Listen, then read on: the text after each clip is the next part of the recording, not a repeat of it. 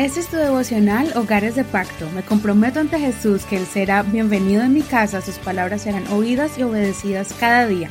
Mi hogar le pertenece a Él. Julio 28. No pares de servir. Hebreos capítulo 6, verso 1 al 15. Versión Reina Valera actualizada 2015.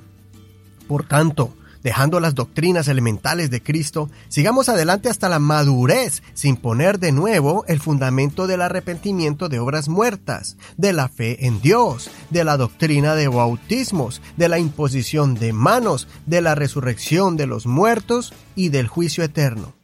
Y esto haremos si es que Dios lo permite porque es imposible que los que fueron una vez iluminados, que gustaron del don celestial, que llegaron a ser participantes del Espíritu Santo, que también probaron la buena palabra de Dios y los poderes del mundo venidero, y después recayeron, sean otra vez renovados para arrepentimiento, puesto que crucifican de nuevo para sí mismos al Hijo de Dios y lo exponen a vituperio porque la tierra que bebe la lluvia, que muchas veces cae sobre ella y produce hierba para el provecho de aquellos que la cultivan, recibe la bendición de Dios. Pero la que produce espinos y abrojos es desechada, está cercana a la maldición y su fin es ser quemada. Pero aunque hablamos así, oh amados, en cuanto a ustedes estamos persuadidos de cosas mejores que pertenecen a la salvación porque Dios no es injusto para olvidar la obra de ustedes y el amor que han demostrado por su nombre, porque han atendido a los santos y lo siguen haciendo. Pero deseamos que cada uno de ustedes muestre la misma diligencia para ir logrando plena certidumbre de la esperanza hasta el final, a fin de que no sean perezosos, sino imitadores de los que, por la fe y la paciencia, heredan las promesas. Porque cuando Dios hizo la promesa a Abraham, puesto que no podía jurar por otro mayor, juró por sí mismo diciendo, De cierto te bendeciré con bendición y te multiplicaré en gran manera. Y así Abraham, esperando con suma paciencia, alcanzó la promesa. En este capítulo encontramos una de las palabras de ánimo para aquellos que permanecen firmes en la fe. El apóstol insiste a que crezcamos en el conocimiento de Dios, en entender todas las promesas tan hermosas que tenemos en Dios.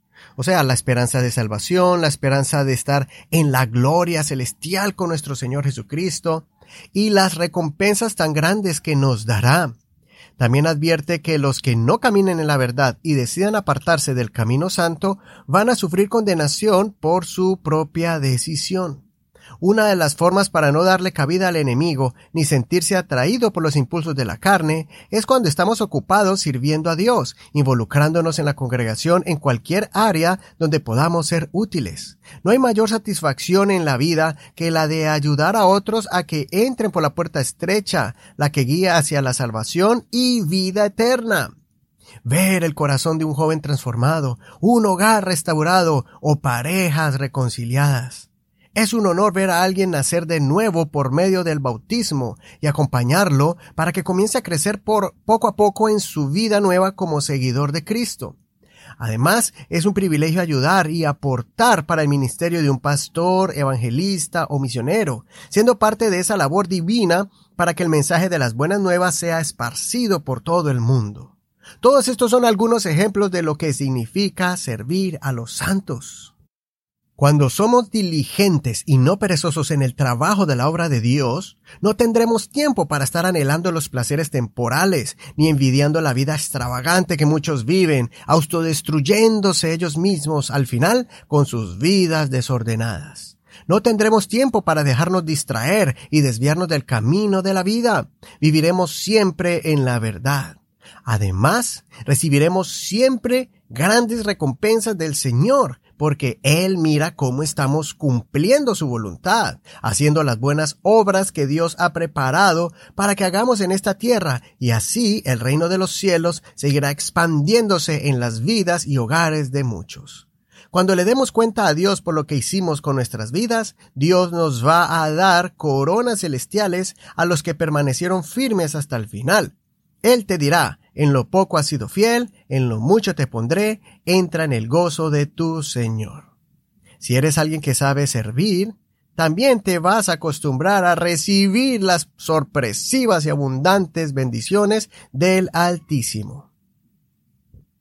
Como dice aquel dicho, si tú no vives para servir, no sirves para vivir.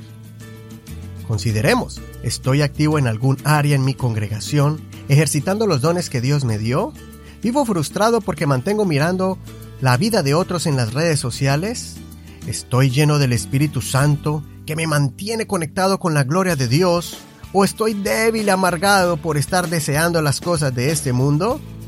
Soy tu amigo Eduardo Rodríguez. Que el Señor escuche tu oración y te revele los tesoros celestiales que recibiremos aquí en la tierra y cuando estemos en su santa presencia.